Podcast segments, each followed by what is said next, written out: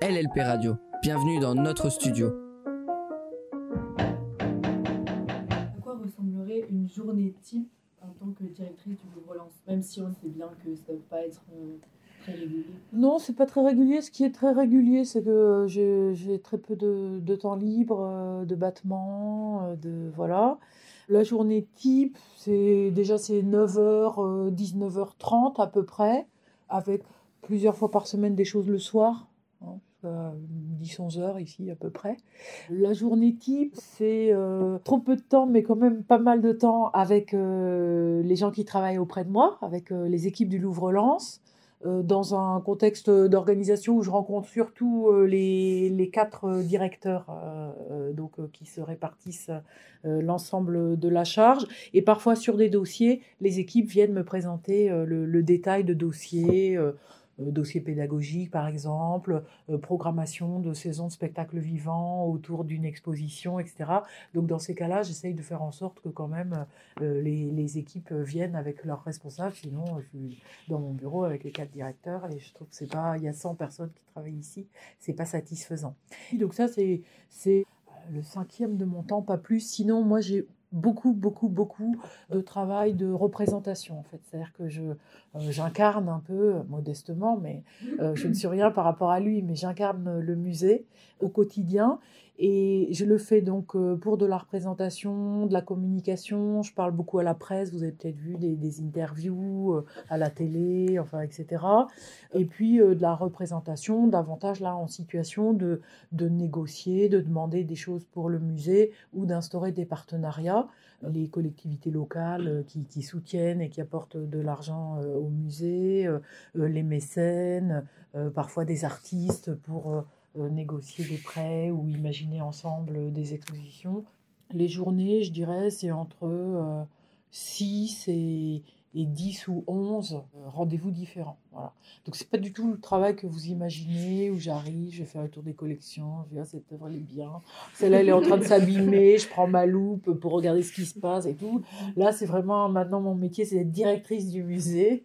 Donc euh, euh, je suis voilà, je suis moins conservateur, je suis je suis moins historienne d'art même si là en ce moment je prépare cette expo sur le noir qui me passionne mais je peux pas y consacrer beaucoup de temps, vous voyez, euh, j'essaye d'arracher deux heures par-ci, deux heures par-là pour euh, pour y travailler, je vais négocier quand il y a des prêts compliqués à arracher, puis sinon je me retrouve chez moi à écrire euh, tard le soir. Voilà. C'est une vie qui est euh, au contact permanent des autres et euh, qui consiste, parce que c'est le Louvre-Lens, à consacrer beaucoup de temps à expliquer le modèle, expliquer ce qu'on fait, le défendre. Si vous voulez, je, vous- je prends mon agenda, je vous lis deux, trois journées, si vous voulez une démonstration. Hein. on, peut, on peut regarder ça. Donc là, c'est les semaines. Alors euh, aujourd'hui, par exemple, donc ce matin, je rencontrais l'agence de presse euh, justement sur l'exposition noire. Auparavant, j'ai eu un rendez-vous téléphonique avec le directeur de la fondation Venet, euh, Bernard Venet, je ne sais pas si vous voyez, c'est cet artiste euh, qui nous prête des œuvres pour l'exposition. Il nous prête des œuvres qu'il a faites et il nous prête des œuvres de sa collection. Et donc, il y a deux, trois petits sujets qui se posent et le directeur de sa fondation vient ici dimanche. Donc, à la fois, j'organisais sa venue et j'évoquais les, les sujets qu'il faut qu'on qu'on règle. Ensuite, donc, on a rencontré l'agence de communication qui nous accompagne pour préparer justement la communication presse autour de l'exposition noire. Donc ça, on y a passé beaucoup de temps, parce que là, j'ai une réunion de, plus de deux heures, c'est des formats assez, assez rares. Ensuite, euh, j'ai la chance d'être interviewée par des élèves de première en histoire de l'art. Je déjeune avec la directrice de la mission Bassin Minier, qui est une mission qui a été créée pour, euh, pour gérer en fait le dossier patrimoine mondial euh, UNESCO. Vous savez que le, patrimoine minier ici a été classé au patrimoine mondial de l'UNESCO en 2012, la même année que le Louvre-Lens a, ouvert. Ça a été l'aboutissement de dix ans de travail, parce que c'est, euh, euh, voilà, c'est, euh, c'est les pyramides, c'est Notre-Dame de Paris, c'est enfin le patrimoine mondial, c'est quelque chose dans lequel, en tout cas à l'époque, je peux vous dire, il n'était pas totalement évident de faire rentrer le patrimoine minier du Nord-Pas-de-Calais. Donc euh, je la rencontre, Catherine Bertram, pour euh, voir ensemble les projets communs. ça fait partie vraiment de l'écosystème dans lequel on travaille. Moi, quand je vous dis défendre le musée, etc., c'est en général aller à Paris un jour par semaine. hein. Je suis à Paris en moyenne, là, avec les grèves, j'y vais pas parce que c'est trop l'horreur, mais j'y retourne lundi parce qu'il faut commencer à y retourner. Mais sinon, vraiment, je, m'implique beaucoup, beaucoup, beaucoup dans l'ancrage territorial de ce musée et dans le travail qu'on fait avec tout l'écosystème qui a été construit autour de nous. Et cet après-midi, justement, j'ai euh, deux heures normalement pour euh, écrire euh, les textes que je me suis engagée à écrire dans le catalogue de l'exposition sur le noir. Et le soir, j'ai la cérémonie des vœux du maire de Liévin qui vont intervenir dans le- les nouvelles réserves du musée du Louvre, musée du Louvre de Paris, qui a construit ses réserves euh, au bout du parc. Donc ça, c'est un exemple. Mardi, par exemple. Alors ça, c'est quoi? Ah, mardi, c'est intéressant. Donc euh, accueil, présentation des groupes actions, présentation générale de Yammer. Ça, c'est le projet scientifique du musée, scientifique et culturel. On l'a écrit en participatif et collaboratif. On l'a écrit à 1200, ce projet. Moi, je voulais pas d'un musée où la directrice dit on va faire ci, on va faire ça, j'ai ma vision, etc. Ce musée, il a été voulu par plein de gens, porté par plein de gens, accompagné par plein de gens. Et donc, on a décidé d'essayer de bosser autrement pour euh, rédiger notre feuille de route jusqu'en 2030. Euh, Toutes les personnes de l'équipe ont participé, mais aussi euh, les visiteurs, les habitants, les mécènes, les associations, etc. etc. Maintenant, ce projet, il existe, il est, très original pour un musée, notamment il comporte des engagements sur le champ social euh, auquel on n'est pas habitué dans un projet de musée. Moi, j'ai constaté avec, le comité de direction qu'il y avait pas mal de choses un peu atypiques dans ce projet scientifique et culturel, pour lesquelles, du coup, on n'avait pas l'équipe correspondante, voyez travailler sur la question de la santé, par exemple, j'ai pas une équipe ou une autre dans le musée qui est davantage légitime pour faire ça. Les projets dans le parc, euh, l'écologie, qui est un engagement fort dans le projet scientifique et culturel, ça dépend d'aucune direction en particulier. Euh, Surtout, il ne faut pas d'ailleurs, il faut que ça dépende de tout le monde. Donc du coup, on a, décidé de mettre en place des groupes de travail sur volontariat, sur la base du volontariat, euh, composés de personnes de l'équipe qui ont envie de, s'engager dans un certain nombre de, projets. Donc les voisins, hein, nous, on ne raisonne pas fréquentation, on raisonne relation ici. Donc qu'est-ce que, qu'est-ce que, comment on construit l'action avec nos voisins les plus proches? La cause des femmes, euh, qui est un sujet sur lequel l'équipe a voulu s'engager. L'écologie. Euh, et j'en oublie un, tant pis. Et donc, euh, donc on réunissait les groupes pour leur... et au passage, on présentait en même temps un outil Yammer, je ne sais pas si vous connaissez, qui est un outil euh, type réseau social, de type intranet, donc pour pouvoir communiquer plus librement, plus souplement au sein du musée, par équipe projet, par on peut créer des groupes comme... enfin, sur WhatsApp par exemple. Euh, moi, je suis pas très forte en, réseaux sociaux, mais bon, voilà. Et ça permet d'éviter d'alourdir la machine mail euh, et euh, d'alourdir avec des mails qui sont ouais, ok, bien reçu, ah, génial ton idée, etc. Tout ça, ça va être Yammer. Donc en même temps, on présentait le, produit aux équipes et puis euh, on lançait les, groupes actions euh, en, en milieu de matinée, voilà. Et puis après, j'ai essayé de trouver deux heures pour écrire euh, les textes que j'ai promis le catalogue. Et ensuite, à 16h, on a eu une réunion sur les couleurs et les peintures qu'on va choisir dans l'exposition noire et les tests d'éclairage en même temps. C'est-à-dire que dans une expo, voilà, les couleurs murales, elles ne vont pas ressembler à la même chose selon qu'on est en éclairage froid ou chaud. Et on ne se met pas en éclairage froid ou chaud totalement par hasard et uniquement pour faire que les murs ressemblent à ce à quoi on a envie que ça ressemble, mais euh, en fonction des œuvres qui sont dans chaque salle. Donc du coup, voir, euh, je- c'est plutôt le contraire. On choisit les couleurs des murs en fonction des projets d'éclairage. Donc ça, ça, c'est les journées dans ce moment qui sont plus cool que d'habitude grâce aux grèves euh, parisiennes. Le lundi, je fais un point de lancement de la semaine un peu informel avec euh, les, les directeurs. On boit un café le matin et on parle un petit peu euh, de notre week-end pour euh, commencer la semaine amicalement et puis des grands enjeux de, de- de chacun pour la semaine. Après, j'ai vu l'administrateur qui, qui va partir bientôt et j'ai accueilli Laurent Grasso, qui est, qui est un artiste contemporain avec lequel j'aimerais qu'on puisse nourrir un projet d'exposition. L'après-midi, il y avait la dernière séance de peinture de la palissade de la Cité Neuve. C'est un, projet qui est porté par les médiateurs. C'est la cité qui est juste en face. Rendez-vous téléphonique avec le directeur général des services de la région. Point hebdomadaire avec Magali, qui est la directrice de la communication, de l'événementiel, euh, etc. Et rendez-vous avec Hervé Nodo, qui est un journaliste de La Voix du Nord, pour commenter euh, notre bilan 2019. Voilà, par exemple, ça c'est un lundi. J'arrête pas.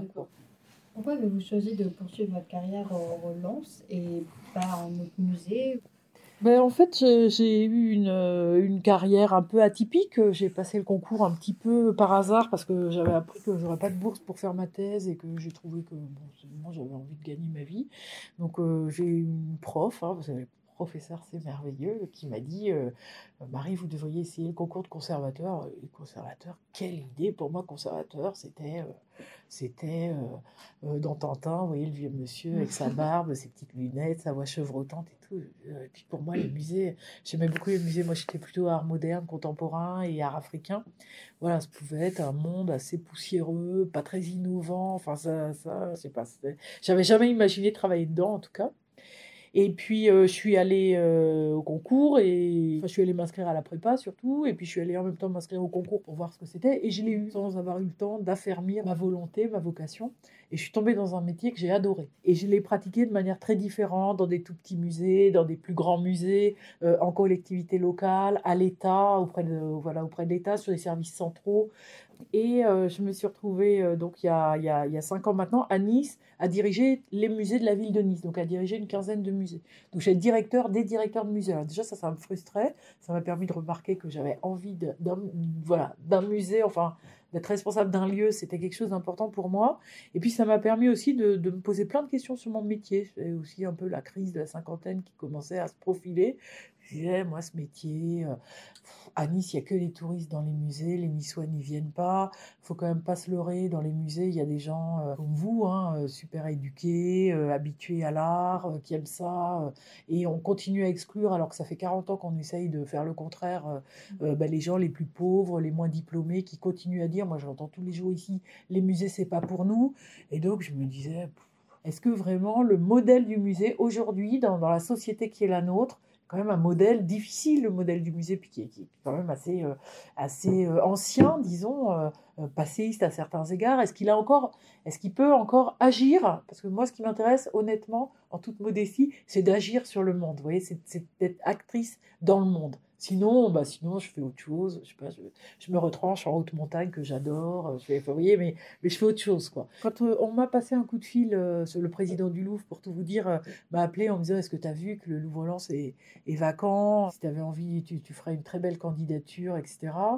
Et bon, je me suis tenue correctement à peu près 10 minutes avant de me jeter sur mon téléphone pour lui faire un SMS en lui disant J'arrive tout de suite, parce que ici, c'est une machine à explorer euh, justement les possibles et aussi les impossibles hein, du musée. Ici, ça a été créé pour essayer de faire un musée autrement, de faire un musée dans un territoire qui est habité par des gens euh, qui sont pas habitués au musée, qui considèrent que c'est pas pour eux, et euh, un musée dont le projet passe forcément par ces gens-là. Moi, ça m'intéresse, et surtout, je pense que du coup, dans ce musée, on a non seulement la possibilité, mais l'obligation d'expérimenter et d'abandonner toutes nos peurs de nous planter, d'être mal jugés par les journalistes culture, là-dessus qu'on bossait, là, etc., etc.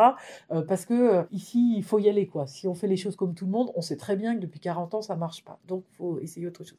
Donc, je suis venue ici euh, parce que le caractère expérimental, le caractère fondamentalement généreux aussi de ce musée entrait en écho avec des questions existentielles professionnelle et personnelle d'ailleurs que je commençais à me poser euh, à cette époque de ma vie. Donc je suis venue d'abord toute seule et puis après mes deux filles m'ont suivi euh, depuis Nice et se sont installées ici et elles adorent, euh, elles adorent le Pas-de-Calais et le Nord et elles veulent plus du tout partir. L'année prochaine, il y en a une qui va faire ses études à Lille. Edgar, je pense qu'on peut zapper ta question parce qu'on a la Oh le pauvre. C'était quoi? Comment avez-vous été nommé au Louvre-Lens non, non, non, on n'a pas la réponse. J'ai été appelée par le président qui m'a dit ce serait bien que tu postules, en gros. Hein. Mm. Mais après, euh, après, dans ces cas-là, donc il y avait une publication. Moi, j'avais pas vu le poste, honnêtement, parce que je ne regardais pas spécialement. Il y a eu un, comment dire, un jury. Mm. C'était le Louvre euh, et le ministère de la Culture. Et il fallait présenter un projet. Donc, il fallait écrire. Donc, moi, j'ai écrit un projet de, je dirais, une quinzaine de pages, un petit peu sur ma vision du Louvre-Lens et ce que j'avais envie d'y faire. Et en shortlist, je crois qu'on était quatre euh, candidats. Voilà. Donc euh, ça s'est bien passé et ensuite on Louvre a présenté euh, ma candidature à la région qui est le gros financeur hein, du musée du Louvre-Lens qui a donné un avis favorable pour que ma candidature soit présentée au conseil d'administration du Louvre-Lens et donc tout ça ça s'est étalé de et, et c'est un processus rapide. J'ai dû être contactée début avril, jury dès le je crois que c'est le 16 mai conseil d'administration le 11 juin. C'est pas très long, hein oui. mais juin. Ouais, ça fait deux mois. Non, c'est super court. C'est super court. C'est toujours trop long, surtout quand on a envie du poste, mais voilà comment ça marche. Voilà. Et après, qui me nomme C'est le président du conseil d'administration, sur avis du, du conseil d'administration. C'est un peu bizarre. Le Louvre-Lens, c'est complètement autonome, hein, en fait. Donc, il faut demander l'avis d'un certain nombre de personnes, mais à l'arrivée, euh, une machine autonome. Quelles sont les études que vous avez faites? Et est-ce le parcours traditionnel d'une conservatrice de musée Moi, ce qui, ce qui avait vraiment d'atypique dans mon parcours, en tout cas quand j'ai eu le concours, hein, c'est que j'étais à peu près la seule à n'avoir jamais mis les pieds à l'école du Louvre. Parce que vous savez, comme toujours dans la vie, on a bien resté en famille, donc euh, les musées de France forment leurs futurs professionnels principalement dans une école qui est une école du ministère de la Culture, qui est le- l'école du Louvre. Et ensuite, c'est cette école du Louvre qui prépare la majeure partie des, étudiants qui vont passer le concours, avec des préparations propres à l'école du Louvre, et euh, qui trustent euh, la plupart des postes, parce qu'évidemment, l'école du Louvre, c'est les conservateurs qui enseignent, pas des profs. Enfin, c'est des profs, mais c'est des conservateurs qui enseignent donc euh, aux futurs professionnels. Et ensuite, les conservateurs qui font passer le concours et qui sont membres du jury, etc. etc. Tout ça étant ce que j'appelle parfaitement endogame, donc en famille, fermée, etc. Moi, je n'avais jamais mis les pieds à l'école du Louvre. J'étais une universitaire, enfin une étudiante de l'université. J'avais un DEA, hein, j'ai fait cinq ans de- d'études. J'ai fait une, euh, une, une prépa euh, littéraire que j'ai quittée au bout d'un an parce que je voulais faire de l'histoire de l'art et des arts plastiques et que à l'époque euh, ça, ça venait d'être créé en Hippocagne mais ça me valait 7 heures de latin à marche forcée pour rattraper les autres. Et bon les autres niveau Hippocagne donc euh, quand même plutôt premier de la classe en latin depuis qu'ils étaient en cinquième ça m'a demandé beaucoup d'efforts de, de bosser le latin et je ne sais pas ce que j'avais envie de faire si c'était à refaire, je ferais ma cagne parce que c'est des moments, euh, pour ceux qui ont envie de faire une prépa, où vous avez un, niveau d'enseignement que vous allez rarement retrouver dans votre vie et, aussi un niveau de, travail qui vous est demandé, sur lequel on roule toute sa vie. Moi, depuis que j'ai fait une hypocagne, euh, et pourtant tout le monde dit que je travaille beaucoup, mais j'ai l'impression que j'ai plus jamais travaillé de ma vie. En tout cas, ça m'est devenu très naturel. Voilà. Donc après, j'ai fait plusieurs facs en fait. J'ai fait, euh, après l'hypocagne, quand je suis partie, j'ai eu des équivalences dans trois cursus. Un en art plastique, parce que je, pratiquais et c'est quelque chose qui me sert beaucoup dans mon métier. Parce que moi, j'adore, je vous ai dit que je pouvais plus le faire, aller regarder les œuvres à la loupe et tout, mais moi, quand je fais de l'histoire de l'art, la, matérialité de l'œuvre, euh, les techniques de création, la manière dont l'artiste s'y est pris, etc., pour moi, sont totalement indissociables de la place qu'a euh, l'œuvre dans l'histoire de l'art. Pour moi, une œuvre d'art, c'est pas une image, c'est vraiment quelque chose d'incarné, c'est comme un corps. Donc ça, ça m'a beaucoup servi. J'ai fait des arts plastiques euh, jusqu'en licence, histoire de l'art, donc là jusqu'en DEA, et esthétique et sociologie, en l'occurrence des arts de l'Afrique noire, euh, jusqu'en maîtrise. Donc après, j'ai fait mes trois trucs. Après, on m'a dit que je n'avais pas de bourse pour faire ma thèse. J'ai passé le concours, pof, et voilà. École nationale du patrimoine, en territorial, et tout petit musée pour commencer. euh. Donc non, été assez atypique, et je le suis restée du coup avec la carrière, entre guillemets, que j'ai faite, euh, où j'ai oscillé euh, de, des services de l'État aux services territoriaux, de musées, d'équipes où j'avais mais vraiment quatre personnes auprès de moi, à des services centraux de 200 personnes. Euh, voilà, jusqu'ici où c'est un peu pour moi un, un condensé de tout ce que j'aime et de tout ce que j'avais déjà pu croiser, donc euh, je suis bien ici. Quelles sont les relations que le Louvre-Lens entretient avec le Louvre-Paris Et quelles décisions prenez-vous en commun avec le Louvre-Paris Ça, c'est une bonne question. Les relations du Louvre-Lens et du Louvre-Paris, elles sont euh, fondées par une convention qui détermine euh, plusieurs choses, donc une espèce de contrat, qui détermine que le Louvre euh, prête son nom, que le Louvre euh, prête ses œuvres, notamment pour la Galerie du Temps, que le Louvre apporte euh, une aide en, ingénierie culturelle, et que le Louvre-Lens apporte, lui, son caractère justement expérimental, son côté laboratoire au, Louvre-Paris. Ces deux maisons qui juridiquement sont complètement distinctes l'une de l'autre. Euh, Le président du Louvre-Paris, Jean-Luc Martinez, est président du conseil d'administration du Louvre-Lens. Autrement dit, d'une certaine manière, c'est mon patron. Il m'a dit il y a deux jours qu'il n'était pas mon patron, mais c'est pas vrai, c'est mon patron. Ça, c'est quelque chose de très important. Et du coup, déjà, je discute avec lui ben, juste du conseil d'administration. C'est le conseil d'administration, en gros, ça sert à quoi? Ça sert principalement à valider tout ce qui est budgétaire et financier. Grosso modo, euh, le budget, euh, la manière dont on va l'utiliser, le, ça, j'en discute avec lui, en tout cas pour présenter le dossier au conseil d'administration. Là, on a notre administrateur qui s'en va, on va être amené à le remplacer. J'ai parlé avec Jean-Luc Martinez, non pas du choix de l'administrateur, mais euh, de la procédure pour euh, recruter l'administrateur, pour voir s'il était bien d'accord avec la procédure. Sur les décisions, moi je discute avec lui parce que euh, ça me semble essentiel parce que j'ai besoin de près du Louvre en particulier, et puis parce que c'est toujours important de pouvoir discuter avec d'autres, de la politique d'exposition temporaire. C'est moi qui décide des expositions, mais je lui en parle, je lui propose, et quand vraiment il y a une exposition qui sent pas, parce qu'il me dit pas non, il, il me dit jamais non, eh bien j'attends que ce soit le bon moment, et euh, je reviens quelques mois après, donc, pareil, ne publiez pas ça. Mais par exemple, euh, je, veux, je, veux, faire une exposition sur les mondes souterrains. Parce qu'ici, je trouve que le côté minier, charbon, etc., ça, ça fait. il y a un truc qui, qui, qui, ouvre à tous ces imaginaires liés à ce qu'il y a sous le sol. Ça, au début, ils ne comprenaient pas, ils n'en voulaient pas. Bon, bah, j'ai attendu un an et demi. Et puis après, je suis assez têtue, et lui aussi. Mais bon, voilà, à un moment, il m'a dit Oui, ok, d'accord, je comprends mieux. Ça m'a aussi obligé à travailler un peu mieux ma façon de présenter le sujet, à commencer à, à y travailler un petit peu. Ce sur quoi le Louvre vraiment ici est euh, souverain, et ça, ça a été mon choix, euh, c'est la Galerie du Temps. Pourquoi la Galerie du Temps? Parce que justement, c'est Jean-Luc Martinez, le président du Louvre, qui était le premier commissaire de la Galerie du Temps. La Galerie du Temps, c'est pas des œuvres qui viennent des réserves, c'est des œuvres qui viennent des salles. Et pour ça, euh, moi, ça m'intéressait que le président du Louvre soit engagé personnellement, parce que comme ça, il peut imposer à ses collègues de prêter des œuvres majeures. Et puis, par ailleurs, le président du Louvre, c'est aussi un ancien chef de département, c'est quelqu'un qui connaît parfaitement les collections du Louvre, ce qui n'est pas mon cas. Donc, euh, j'ai pensé que ça ferait gagner du temps, du confort euh, et, de la qualité à tout le monde. Donc ça, c'est vraiment quelque chose sur lequel non pas le Louvre, mais lui reste euh, décisionnaire. Alors c'est pareil que moi pour les expos, il m'en parle, il me demande mon avis, je dis jamais non, enfin voilà, c'est la même chose voilà, en gros, je ne sais pas si c'est clair. Alors aujourd'hui, les réserves du Louvre à Liévin, par exemple, à quelques centaines de mètres de nous, c'est le Louvre Paris, c'est leurs réserves qui vont venir ici, c'est 300 000 objets qui vont venir en quelques années.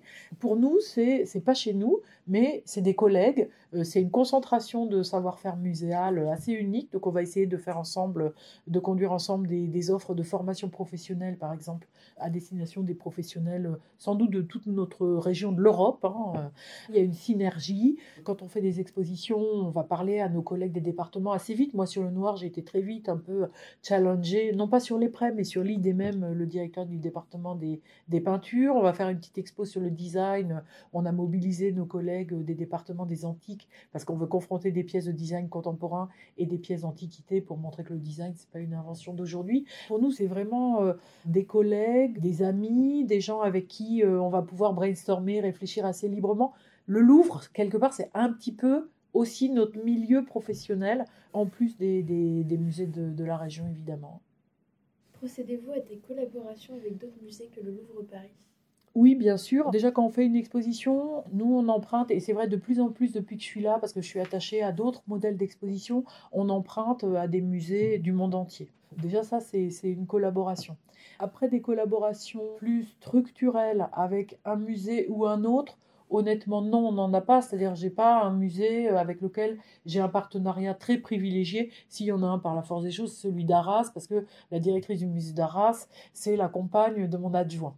Donc, euh, avec Arras, on va pouvoir faire des séminaires chez eux. Euh, elle, elle, m'a demandé de l'aide pour son projet scientifique et culturel. On est voilà, c'est plutôt des relations comme ça, bilatérales, de collègue à collègue, que des partenariats vraiment privilégié et structurel, là c'est vraiment seulement le Louvre. Mais euh, par exemple, en dehors du champ des musées même, on peut avoir des partenariats avec euh, par contre des structures culturelles.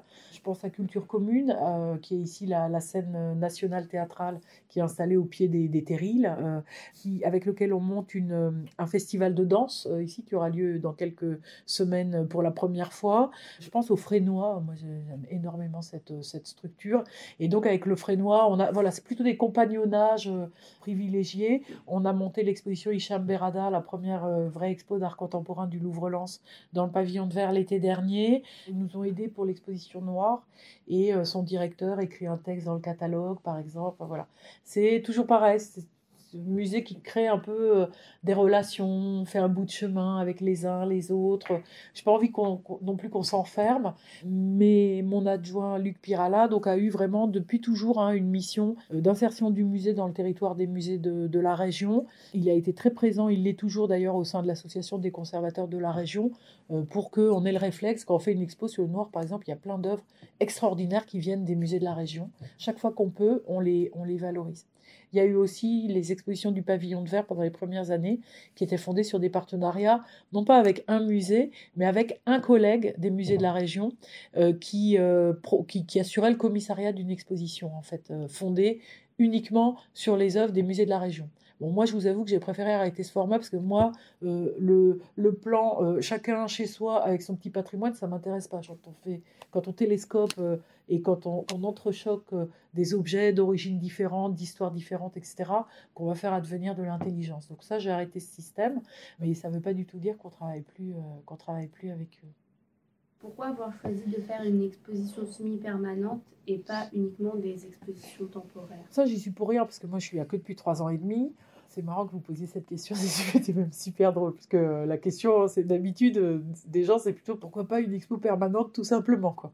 Pourquoi vous avez cette exposition qui bouge tous les ans, qui, etc., etc. C'est une très bonne question. Euh, À vrai dire, je me la suis pas posée, parce qu'encore une fois, j'ai hérité du musée comme ça. La question que j'ai été amenée à me poser, c'est assez vite, euh, cette galerie du temps qui bouge sans bouger. euh, les gens ont l'impression que c'est toujours la même, alors qu'en fait, elle bouge tous les ans, ça nous demande beaucoup d'énergie. C'est un petit peu compliqué. Comment est-ce qu'on l'a fait bouger? Et quand normalement cette expo elle était prévue pour 5 ans, vous le savez, puisque vous parlez de semi-permanent. Donc quand je suis arrivée, j'ai dit ça va pas, faut pas, faut pas toucher ce truc. C'est un chef-d'œuvre, hein, la galerie du temps. Pour moi, c'est vraiment. Et puis c'est dur de construire une identité de musée aussi. C'est un élément de la réponse en changeant tout le temps. Donc qui est un point fixe au-delà de l'architecture, mais chez nous, l'architecture, moi je la trouve sublime, mais elle n'est pas très facile à mobiliser pour incarner le musée. C'est pas Bilbao, c'est pas, c'est une architecture de la transparence, de l'effacement. Euh, quand vous voulez appuyer votre image dessus, c'est pas évident tous les jours, même si je la revendique beaucoup. Euh, la galerie du temps, elle a ce rôle-là. Après, euh, on risque de la changer hein, en 2021, euh, parce que là, on n'y arrive plus quoi, à changer les œuvres et que ça reste dans les, dans les, bonnes, dans les bonnes cases temporelles. Enfin, ça devient une gymnastique un petit peu, un petit peu trop compliquée. En fait, il se trouve que j'ai la réponse à votre question, puisque vous le savez peut-être, en même temps que le Louvre-Lens, il y a un autre musée qui s'est créé euh, sur le même principe, hein, volonté de décentraliser les collections nationales pour euh, animer des territoires, etc. Schéma complètement différent, puisque c'est Beaubourg-Metz. Donc là, le choix, il a été, euh, il a été fait euh, d'autorité. Nous, il y a eu une espèce d'appel d'offres, hein, d'appel à projet. Et puis, justement, Beaubourg-Metz, c'est un endroit qui est ouvert sans exposition permanente, avec que des expositions temporaires. Et alors, je crois que c'est 6 par an, 8 par an. Enfin, donc, c'est euh, ce qu'on appelle un centre d'art, euh, avec une machine de production euh, très, très, très, très forte. J'ai dû constater qu'au bout de quelques années, notamment sous la pression très forte des élus locaux et des habitants, Beaubourg-Metz a dû proposer, alors ils n'ont pas réussi à faire quelque chose de permanent, mais une exposition semi-permanente qui doit durer, euh, je ne sais pas, un an à chaque fois, sur les couleurs, sur etc. etc. La capacité de venir et de revenir du public, euh, la nécessité de construire une image sur euh, quelque chose d'un petit peu permanent, la possibilité pour euh, le public, parce qu'ici c'est un vrai enjeu, d'apprivoiser, la possibilité du long cours, vous voyez, on vient, on comprend rien, on, trouve ça quand même marrant, donc la fois d'après, on revient en famille, euh, la fois d'après, etc. Cette espèce de temps long, y compris dans la mission qu'on se donne, nous, euh, d'établissement d'une relation avec le public, avec un territoire, moi, me semblerait en contradiction avec euh, le truc tous les 3-4 mois, etc. Pour moi, c'est ça qui fait un musée. Alors nous, on n'a pas de collection propre, mais derrière nous, il y a celle du Louvre. Je pense que c'est pas le show permanent, c'est aussi un endroit où on vient, on peut se poser, on peut trouver et retrouver des œuvres. Là aussi, c'est un endroit de relation euh, entre des œuvres et des, et des personnes et des vies euh, qui me semblent ne pas pouvoir s'inscrire dans le renouvellement permanent. Pour ça, je suis assez d'accord avec le modèle, en fait. Comment s'organise une exposition et quelles sont les responsabilités dans cette organisation? Quelles sont mes responsabilités à moi ou les nôtres? Comment on organise une expo? Donc, je vous l'ai dit, déjà, je choisis le sujet. Et je choisis le sujet dans le cadre d'une politique d'exposition temporaire. Que, donc, du coup, j'ai pu, quand je suis arrivée, il y avait quelques expos dans les cartons. Moi, j'ai voulu vraiment marquer un, virage dans la vie du Louvre-Lens entre euh, le Louvre-Lens qui faisait les premières années des expos Louvre, et d'ailleurs qui étaient faites par le Louvre, euh, euh, et qui auraient pu être faites pour le Louvre, donc euh, les monographies d'artistes, les, etc. Moi, j'ai voulu un virage vers euh, une manière un peu différente de faire des expos thématiques, l'expo sur l'amour, l'expo sur le noir, une exposition sur les tables, etc., qui, comme la Galerie du Temps, permettent de croiser les périodes, de croiser les types de production artistique, d'élargir aussi parfois un petit peu les frontières du Louvre. moi, je trouve que c'est que c'est très très dommage de montrer de l'art ancien en se privant du regard et des œuvres d'artistes, non seulement du XXe siècle, mais d'artistes vivants. Ça, je trouve ça même presque criminel. Je veux dire, quand on a la chance de vivre dans un monde où il y a des artistes vivants, mais il faut surtout pas en priver ni les musées, euh, ni le public, même si ça nous, ça nous challenge, hein, c'est un petit peu compliqué. Donc, une politique d'exposition qui est tournée vers, de temps en temps, un geste vis-à-vis du territoire. C'est bien de dire on vient là pour vivre avec vous, partager votre galère, aider à redresser le territoire, etc. Et puis faire que des monographies sur les plus grands artistes de, de l'histoire de la peinture que les gens ici, euh, ça c'est une grande découverte du Louvre-Lens, ne comprennent pas, la peinture, ils comprennent pas, ils viennent, c'est beaucoup plus dur pour nous de faire venir du public sur nos expositions de peinture que sur nos expositions de civilisation antique, parce que la peinture, nous, on s'en rend même pas compte, mais c'est super codé, donc pour les gens, c'est super difficile. Faire des expos, alors c'est quoi? C'est l'expo sur la Pologne, clin d'œil euh, au centenaire de l'accord intergouvernemental euh, France-Pologne qui a vu arriver 300 000 Polonais en quelques années après la Première Guerre mondiale. C'est l'exposition sur le noir. Comment moi je parle du charbon, de la mine, de tout ça, en devenant pas, surtout pas parce que c'est pas nous, euh, un musée d'histoire locale et un musée de la mine. Et puis comment je rappelle que ben, le noir c'est beau aussi, c'est un matériau magique, c'est voilà, etc.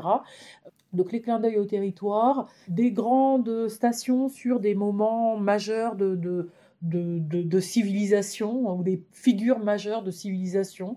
J'aurais tendance à mettre au même, au même niveau Homer et Picasso, vous voyez l'expo l'année dernière et celle qu'on va faire à la fin de cette année, les espèces de figures euh, du, du, commandeur. Et puis quand même, il faut bien en faire des monographies, euh, pas tant d'artistes, parce que je trouve que c'est, c'est pas, c'est pas notre, notre ADN, que de civilisation, de moments de civilisation, Rome, le déchiffrement des hiéroglyphes en 2022, euh, euh, etc. Donc dans le cadre de cette politique, on propose et on, et on choisit des thématiques, et là, une expo, c'est deux à trois ans de boulot. On va parfois aller chercher le, le commissaire, parfois on va le faire nous-mêmes. Euh, le moins possible, c'est un boulot qu'on n'a pas le temps véritablement de, de, faire. Enfin, c'est assez, assez lourd, mais en même temps, c'est un moment professionnel toujours euh, extraordinairement exaltant. Donc on choisit des commissaires et les commissaires vont mettre en, en forme alors, ça dépend des commissaires et ça dépend des sujets d'expo, mais euh, un, projet d'exposition qui s'incarne dans ce qu'on appelle un synopsis, un texte qui raconte l'expo, mais qui surtout euh, raconte l'articulation entre un propos, ou souvent plutôt une pensée, et, euh, et des œuvres c'est pas une expo, c'est pas euh, je veux raconter ci, ça, ça, donc pour illustrer, enfin c'est souvent ça, mais pour moi ça c'est alors la garantie d'expo pas bien. C'est pas, les œuvres sont pas là pour illustrer un propos, elles construisent le propos en vérité. Donc euh, c'est un petit peu euh, une gymnastique assez, assez particulière qu'on fait rarement, qu'on fait rarement dans, sa vie, je trouve, dans sa vie professionnelle en particulier. Et puis ensuite on met l'exposition en production, donc demande de prêt, identification d'auteur pour le catalogue concours euh, de, maîtrise d'œuvre pour trouver le, le scénographe, l'architecte qui va mettre en place tout l'espace, parce que nous, à chaque fois, on reconstruit 1700 mètres carrés euh, c'est une boîte vide, hein, le, le, bâtiment d'exposition de, temporaire. Donc chaque fois, on reconstruit tout. Donc architecte, graphiste, euh, éclairagiste, euh, et puis euh, euh, nos équipes, donc la production, gestion de projet, c'est des tableaux Excel, des diagrammes de Gantt, enfin je sais pas si ça vous dit quelque chose, c'est ce qu'ils doivent gérer, les assurances, tant de temps à l'avance, des machins, des dizaines de prêteurs, les transports, etc.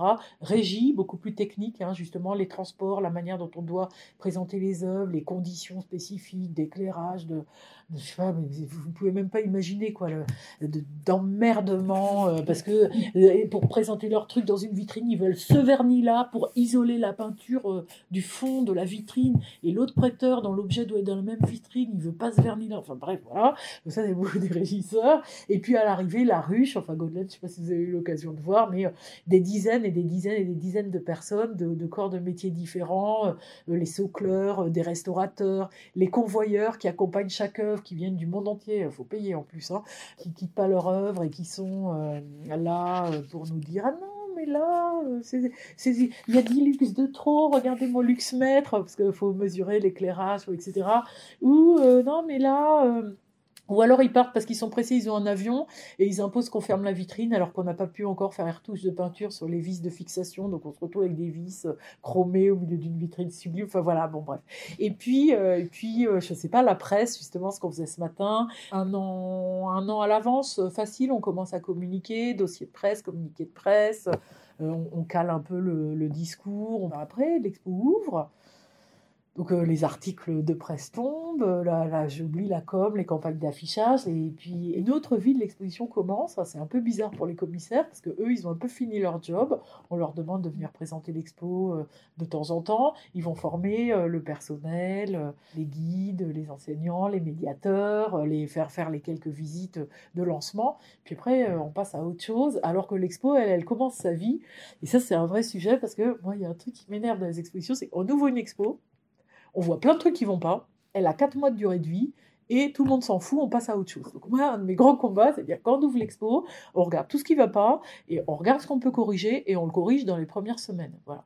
Mais sinon, c'est grand classique, vous ouvrez, vous dites ah tiens merde là on s'est planté et puis euh, voilà on s'est planté, c'est pas grave. Alors que le public lui va venir pendant 4 mois. Donc euh, euh, là la vie de l'exposition, j'ai oublié tout le côté que Godelaine connaît bien, médiation, donc livret d'aide à la visite, dossier pédagogique pour tous les enseignants qui voudront pouvoir utiliser l'outil que représente l'exposition, euh, tout ce qui est édition, le catalogue, ça prend des mois, il faut aller négocier chaque image, demander aux différents prêteurs, euh, les auteurs qui vont envoyer leurs textes, les relecteurs, les traductions, les, euh, les traductions des textes dans l'écriture et les traductions des textes dans l'exposition, enfin bref, vous en passez des meilleurs. C'est un gros, gros, gros boulot le- l'exposition.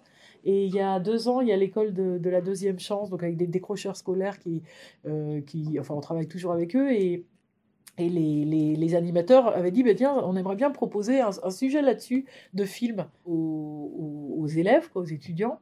Alors ils sont venus avec des semelles de plomb en disant, ah, qu'est-ce qu'on va s'emmerder. euh. Et en fait, ils ont été très très étonnés de tout ce qu'ils ont découvert. Et ils ont fait, c'est pour l'Empire des Roses, euh, un film qui est assez extra, qui montre, euh, qui montre tout ça. Donc gros boulot, euh, gros boulot, puis gros enjeu, parce qu'une expo chez nous, ça coûte très cher. hein. C'est euh, la, la plus grosse partie de notre budget d'action elle est consacrée aux expositions, donc euh, faut, voilà, faut, faut qu'elle soit bien. Quoi. Comment Oui. se fait-tu le transport des œuvres d'art Déjà, nous, quand on intervient sur un transport d'œuvres d'art, je vous parle pour les expos temporaires, mais c'est pareil pour la Galerie du Temps, euh, on applique le concept qu'on appelle du clou à clou. Donc on, on, on travaille sur toute la chaîne depuis que l'œuvre est décrochée de son clou dans son musée d'origine jusqu'à ce qu'elle soit raccrochée de son clou chez nous. hein. Il y a des transporteurs spécialisés euh, qui, euh, qui comment dire, se partagent le marché, qui seuls répondent au niveau d'exigence des musées. Donc en gros, on travaille toujours un peu avec les 4-5 mêmes transporteurs euh, sur, le, sur le marché euh, européen. Donc nous, on a, enfin qu'importe, on a un accord cadre qui nous permet de, de, de demander des devis, de choisir l'un ou l'autre selon les, selon les transports. Alors après, je suppose la question, c'est un peu concrètement, c'est pas comment on l'organise, c'est concrètement comment ça marche? Euh, bah, vous avez des métiers très différents. Alors, euh, par exemple, euh, les transporteurs ont des équipes d'emballeurs laitiers. Moi, j'adore ce nom de métier, parce que ça me fait penser au bébé. Quoi. Donc, euh, l'emballeur laitier est un, est un emballeur spécialisé dans la manipulation et l'emballage des œuvres d'art. Donc, quand vous, euh, quand vous transportez une œuvre, il faut savoir que la plupart du temps, sauf quand c'est le Louvre, elle va euh, bénéficier, enfin, sauf quand c'est le Louvre pour nous, et encore, ça dépend des cas, elle va bénéficier d'un emballage personnel, un conditionnement individuel pour toute œuvre d'art. Alors, ce conditionnement doit, ré- doit réunir un certain nombre de conditions. Évidemment, il doit limiter euh, les chocs, euh, les vibrations, les, donc il doit être capitonné. Et il doit être constitué de matériaux qu'on dit neutres, c'est-à-dire qui ne risquent pas d'interférer avec euh, les matériaux de l'œuvre elle-même. Donc, sans composés organiques volatiles, sans, enfin voilà, on évite un certain, nombre de, matériaux. Donc, à l'arrivée, vous avez des caisses, en gros, dit comme ça, c'est très impressionnant, en vérité, c'est des caisses en bois. hein. Alors parfois elles sont peintes, alors là ça coûte plus cher. Euh, et parfois c'est la caisse carrousel dite climatique. Donc en fait vous avez deux caisses l'une dans l'autre avec des couches de mousse entre, etc. À l'intérieur vous avez des mousses que vous identifieriez comme des mousses un peu plastiques, blanches, assez dures. Et puis après vous avez d'autres mousses euh, qui sont donc polycarbonate, polypropylène. Vous avez d'autres mousses qui sont des mousses grises. Je ne sais pas si vous avez déjà vu des mousses assez denses, mais quand même un petit peu moins dures que la mousse blanche euh, qui est très très dure.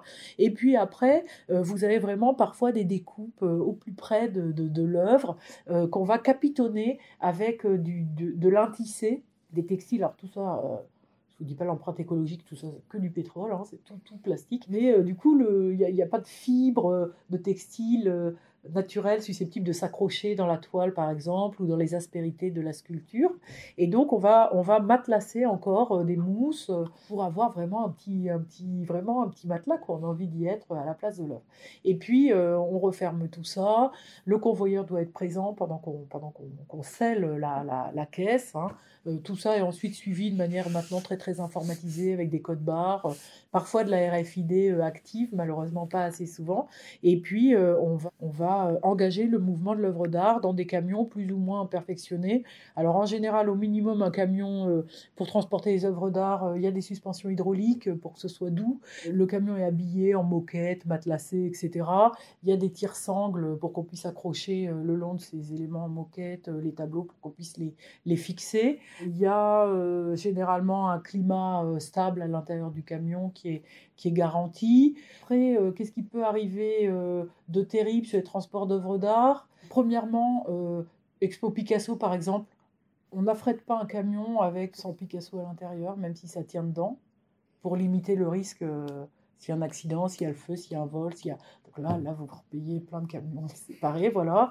Et euh, ce qui est très compliqué quand même pour les, pour les œuvres d'art, c'est tout ce qui est voyage en avion, euh, où là, faut passer en douane. Alors avant, moi, quand j'étais jeune, on allait sous douane, limite si on s'enchaînait pas à la caisse pour aller le plus loin possible, on pouvait quasiment l'avoir rentré dans l'avion. Maintenant, ça c'est fini. On peut même plus rentrer sous douane à cause des règlements, attentats, sécurité, etc. Donc bref, on accompagne l'œuvre le plus loin possible. Et ensuite, on a des, des gens qu'on mandate euh, qui, qui, font partie des sociétés de transport et eux qui sont accrédités, douane, etc., qui vont accompagner l'œuvre pendant les, pendant les procédures de douane. Et puis après, on monte dans le même avion hein, quand on est convoyeur. Et là encore, parfois, ça se fait moins maintenant, mais il y a aussi des convoiements euh, mallettes. Donc vous avez, euh, comme dans les films, quoi, un dessin euh, que vous mettez dans une mallette et vous vous, vous mettez comme une note, quoi. Hein, vous l'attachez à vous, la mallette, et vous prenez l'avion avec. C'est des sujets de grande aventure, les transports des œuvres. Il y a toujours plein de surprises.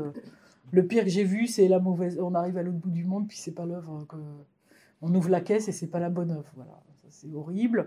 Euh, qu'est-ce que j'ai vu euh, Le camion frigo qui arrive, vous savez, tout lisse. Euh, avec un certes, c'est climatisé, mais c'est pas vraiment avec pas moyen d'accrocher les œuvres. Ou en Guadeloupe, le camion qui arrive avec des tomates, des, enfin plein de trucs, et, et les gars qui comprennent pas que vous, que vous disiez non, non, on peut pas mettre l'œuvre d'art là-dedans, c'est pas, c'est juste pas possible de pouvoir partir. puis dans ces cas-là, vous vous retrouvez tout seul sur le tarmac de l'aéroport avec votre, avec votre œuvre, hein, en plein soleil, enfin voilà. Donc j'ai beaucoup travaillé dans un laboratoire de recherche que j'ai dirigé sur le sujet.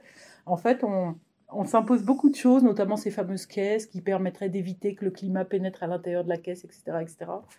Et en vérité, euh, tout ça, c'est du pipeau. Vous avez n'importe quelle caisse, vous la mettez dans un climat spécifique, différent. En deux heures, le climat il est rentré à l'intérieur de la caisse. Aujourd'hui, on impose 72 heures avant d'ouvrir la caisse. Vous voyez, c'est stupide. Derrière la question du transport de l'œuvre d'art, il y a vraiment le risque qu'on fait toujours courir à l'œuvre, parce qu'on va un peu la secouer, on va un peu... Évidemment, c'est moins confortable, parce que nous, quand on sort dans la rue, on a plus de chances de se faire écraser qu'a priori en restant dans notre, lit. Mais pourquoi on veut que cette œuvre bouge là? Pourquoi Voilà, vraiment la justification euh, du, voyage de l'œuvre. Et puis après, euh, effectivement, euh, d'arrêter de fantasmer sur toutes les conditions de sécurité climatique. Les... Par exemple, on a fait des études qui montrent que les, les chocs, les vibrations, vous voyez, on se paye des camions hydrauliques qui coûtent une fortune, voilà. Et en vérité, l'œuvre, euh, on a mis des, des, capteurs sur les œuvres pour voir quand est-ce que ça souffrait. L'œuvre, déjà, dès qu'on la décroche, elle va subir une des pires secousses de sa vie. Après, euh, c'est dans le musée, quand elle est sur son chariot, qu'elle va subir le pire. Euh, l'avion, le moment où elle monte dans l'avion, elle descend, je vous dis pas, dans les conteneurs, enfin voilà, etc., etc. Donc, il faut être franc, une œuvre, elle est toujours, elle est toujours secouée quand elle bouge et il ne faut, faut pas la bouger pour n'importe quelle raison. Voilà. Après, honnêtement, les œuvres qui nous arrivent aujourd'hui, elles ont passé des siècles. Elles étaient dans des maisons, croyez-moi, il n'y avait pas de clim, on ouvrait la fenêtre, on fermait la fenêtre, on était, enfin, elles, elles ont vécu avec les gens euh, qui les ont emmenées, qui les ont fait déménager, qui les ont, et quelque part, le temps a déjà fait son tri, et les œuvres qui nous arrivent, contrairement à ce qu'on croit, elles sont solides. Ouais, elles sont super solides. Bah, ça, faut pas trop le dire, mais elles sont super solides. Quelle est l'œuvre maîtresse de l'exposition Soleil Noir Et comment mettez-vous en valeur les éléments importants de chaque exposition? Ça, c'est marrant parce que j'ai refusé de répondre hier à cette question. parce que euh, pour moi, il n'y en a pas. Mais par contre, il y a un certain nombre de chefs-d'œuvre, on vient d'en parler justement. Il y a un certain nombre de chefs-d'œuvre. L'avantage d'une expo thématique, c'est qu'elle permet de mettre en avant pas les mêmes œuvres que d'habitude. Vous voyez, quand on fait une monographie sur Manet, par exemple, on sait qu'il faut le balcon, on sait qu'il faut. Voilà. On fait une expo sur le noir, on sait qu'il faut des Manet, mais on va pouvoir aller chercher des œuvres un peu plus originales, un peu plus, euh, voilà, moins vues, moins connues. On va pouvoir aller, aller chercher aussi des artistes moins connus. Je pense euh, à Théodore Ribaud, par exemple, qui est un merveilleux artiste du 19e. Là, on a trois œuvres de lui, vous allez voir, c'est extraordinaire. Bon, c'est un type euh, dont on voit très très peu la peinture. Alors après, des chefs-d'œuvre, oui, il y en a. Bah, D'abord, euh, euh, pour moi, dans cette expo, quand même, les, prêts les plus, les ahurissants, c'est ceux que nous a fait le, Musée national d'art moderne. Il y a la Croix Noire sur fond blanc de Malevich, euh, il y a une Ultimate Painting de Adrenart, c'est des choses qui sortent jamais de Beaubourg, c'est des, des icônes absolues. Il y a des très grands soulages. Après, pour l'art ancien, euh, il y a la Dame au chien de Véronèse, euh, il y a La femme aux gants de Carolus Durand, qui est un chef-d'œuvre aussi prêté par, euh, par le musée d'Orsay. Peut-être que le, chef-d'œuvre des chefs-d'œuvre, c'est. Enfin, je sais pas ce que ça veut dire un chef-d'œuvre, mais pour moi, c'est aussi quelque chose de très surprenant. Par exemple, dans son format, il y a une, un petit memento mori de Philippe de Champagne qui est tout petit et qui est d'une puissance et d'une monumentalité euh, invraisemblable. Donc, euh, c'est vraiment pas du tout une expo qui est pensée comme une expo de chef-d'œuvre, mais elle est truffée de chef-d'œuvre.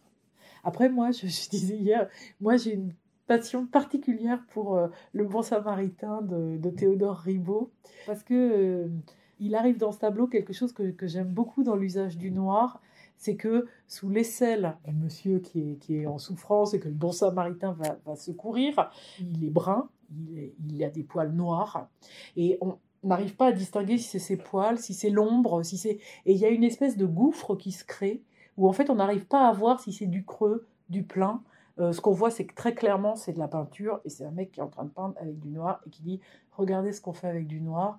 Avec du noir, on fait de la peinture, on est à la surface du d'une toile, on n'avance pas, on ne recule pas, on crée un espace autre comme ça qui fait irruption dans cette scène. Et maintenant que je vous ai dit ça, quand vous verrez ce tableau, vous regarderez sous le bras euh, et vous serez happé par, par ce, ce- ce- ce dessous de bras, voilà, et par euh, cette, cette aventure de- de- du noir en peinture.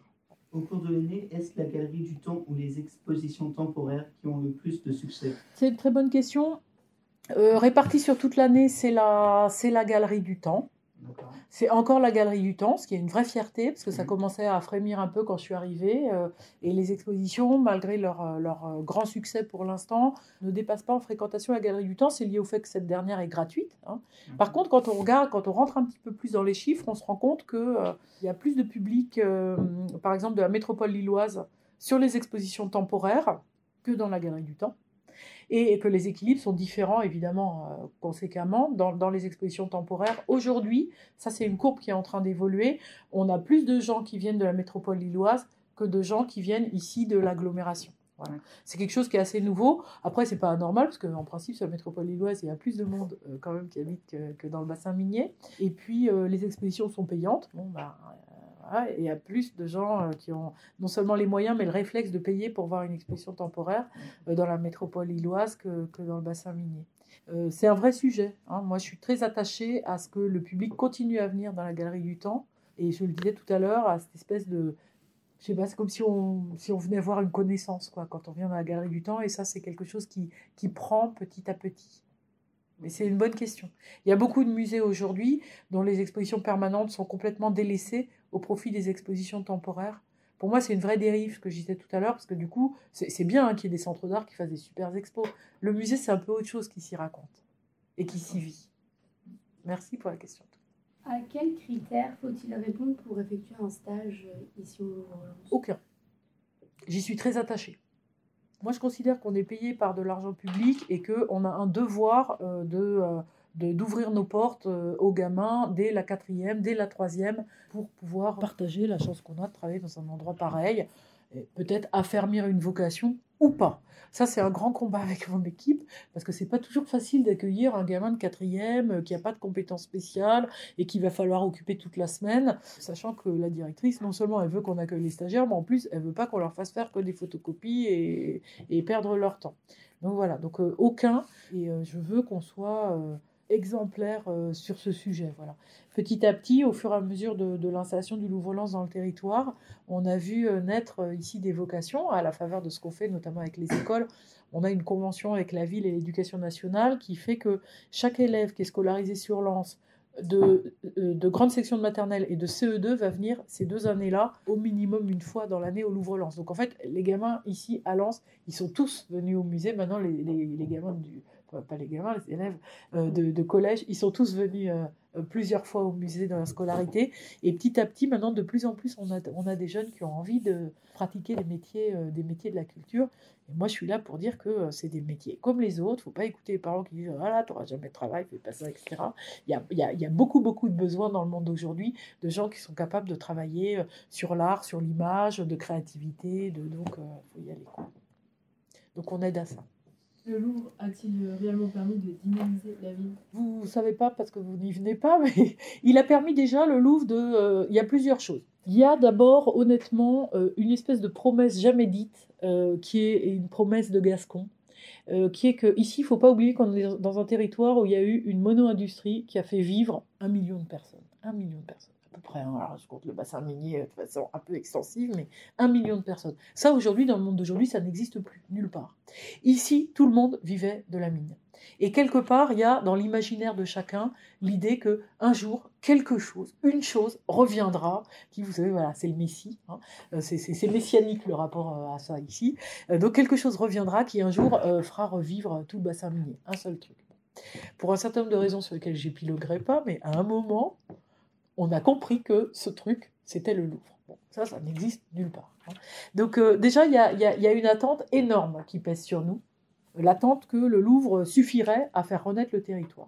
Alors le vrai pari, et le vrai pari des politiques, qui ne sont pas si bêtes que ça, c'était pas celui-là, c'est euh, celui qu'effectivement, euh, un grand geste culturel, ça pouvait être un véritable, non seulement un signal de renouveau, mais un moteur de renouveau pour le bassin minier. Changement d'image depuis l'extérieur, mais aussi changement d'image depuis l'intérieur, euh, avec un, euh, voilà renouer avec avec une fierté qui a été évidemment ici très blessée par les par les par les années d'après la mine et euh, un moteur économique avec euh, des emplois à la clé euh, voilà. Mais l'idée c'était plutôt de d'amorcer quelque chose et de d'en constituer un signal que évidemment l'idée que, que le Louvre-Lens avait créé des centaines de milliers d'emplois. Alors redynamiser déjà le Louvre-Lens c'est euh, l'amorce d'un changement euh, déjà de visage du bassin minier, avec les circulations vertes créées sur les anciens cavaliers miniers, qui étaient ces, ces chemins de fer qui permettait d'approvisionner le, les mines et expédier le, charbon. Euh, architecte euh, majeur euh, d'échelle mondiale, l'agence Sana, c'est Pritzker Prize, c'est le Nobel de l'architecture. et maintenant Rogers qui a construit les réserves du Louvre, évidemment les réserves du Louvre ne seraient pas venues s'il n'y avait pas eu le Louvre-Lens, une des plus grandes agences d'architecture de l'histoire du XXe et du XXIe siècle. Donc déjà, requalification clairement architecturale, urbaine et urbanistique. je vous le disais tout à l'heure, écosystème économique, un cluster numérique, des, des structures d'ingénierie euh, euh, urbaine et urbanistique, euh, Ralance. comment dire Création d'emplois, déjà création d'emplois directs, ça on n'en parle jamais. Le Louvre-Lens, c'est 200 emplois. 200 emplois. Fait déjà une jolie petite usine, hein, 200 emplois. Hein. Alors ça, tout le monde s'en fout. Hein. 200 emplois, c'est énorme. Donc 100 chez moi et 100 euh, les prestataires qui sont là tous les jours pour la sécurité, pour ces choses qu'on a externalisées. Le restaurant du Louvre-Lens, qui n'est pas là-dedans, hein, l'atelier de Marc Merin et euh, l'hôtel... Euh, qui, est, qui, a ouvert en face l'année dernière dans un ancien coron. À eux deux, c'est 70 emplois. Vous voyez, en gros, là, juste dans le quartier, je pense qu'on est à 320 emplois. Alors, il y a un certain nombre d'études qui ont été menées, qui ont prouvé que les retombées en emploi seraient, selon les études, entre 600 et 800 emplois en impact direct hein, du Louvre-Lens. Vous savez, l'impact direct en économie, ça se calcule sur les gens qui ne viennent pas de la région. Nous, euh, ici, c'est 70% de visiteurs qui viennent de la région. Déjà, je vous, voilà, le mode de calcul euh, omet 70% de nos publics qui, notamment parce que la Galerie du Temps est gratuite, notamment les gens de la MEL, dépensent de l'argent ici sur place. Parce que, bon, la MEL, c'est pas loin, mais c'est quand même pas tout à côté.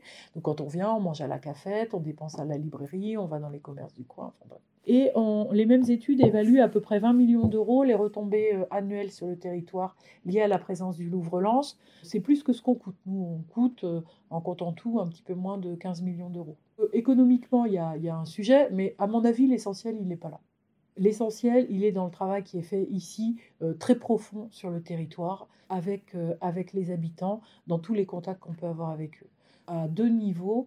Euh, D'abord, effectivement, et le Louvre-Lens y répond à ça, quand, quand il y a eu cet appel à projet des différentes régions pour, pour solliciter l'avenue d'un Louvre, ce qui a vraiment emporté l'émotion, l'admiration et je pense la décision, c'est que les habitants, ils ont écrit 8000 messages qui demandaient un musée.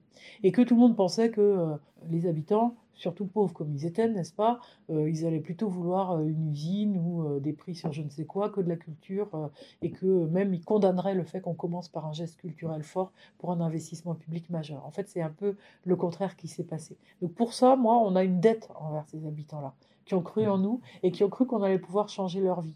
Les habitants, ils sont pas fous, hein. ils croyaient pas non plus que le Louvre-Lens allait faire comme les mines et que ça allait. Ils croyaient que la culture, l'art, le fait de voir des statues en vrai, ça allait changer leur vie et leur permettre d'être plus heureux. Et moi, je crois que le changement de ce territoire, parce qu'honnêtement, la situation économique, elle est super compliquée. Et je pense qu'il y a des gens, malheureusement, qui ne retrouveront pas de travail.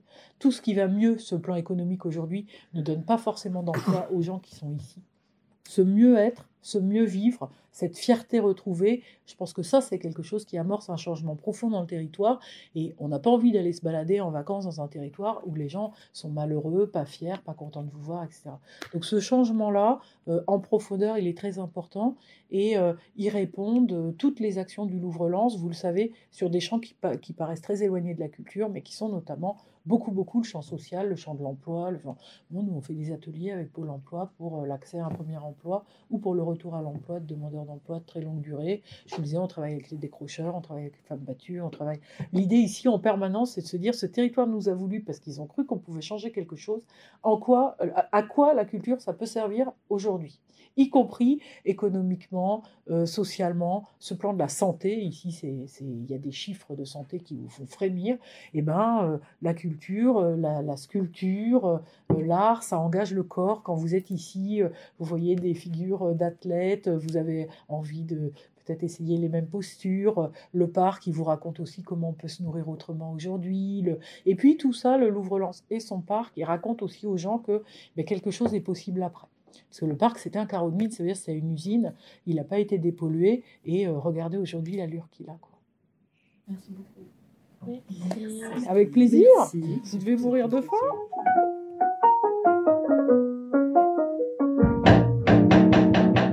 LLP Radio, la radio du lycée Louis Pasteur.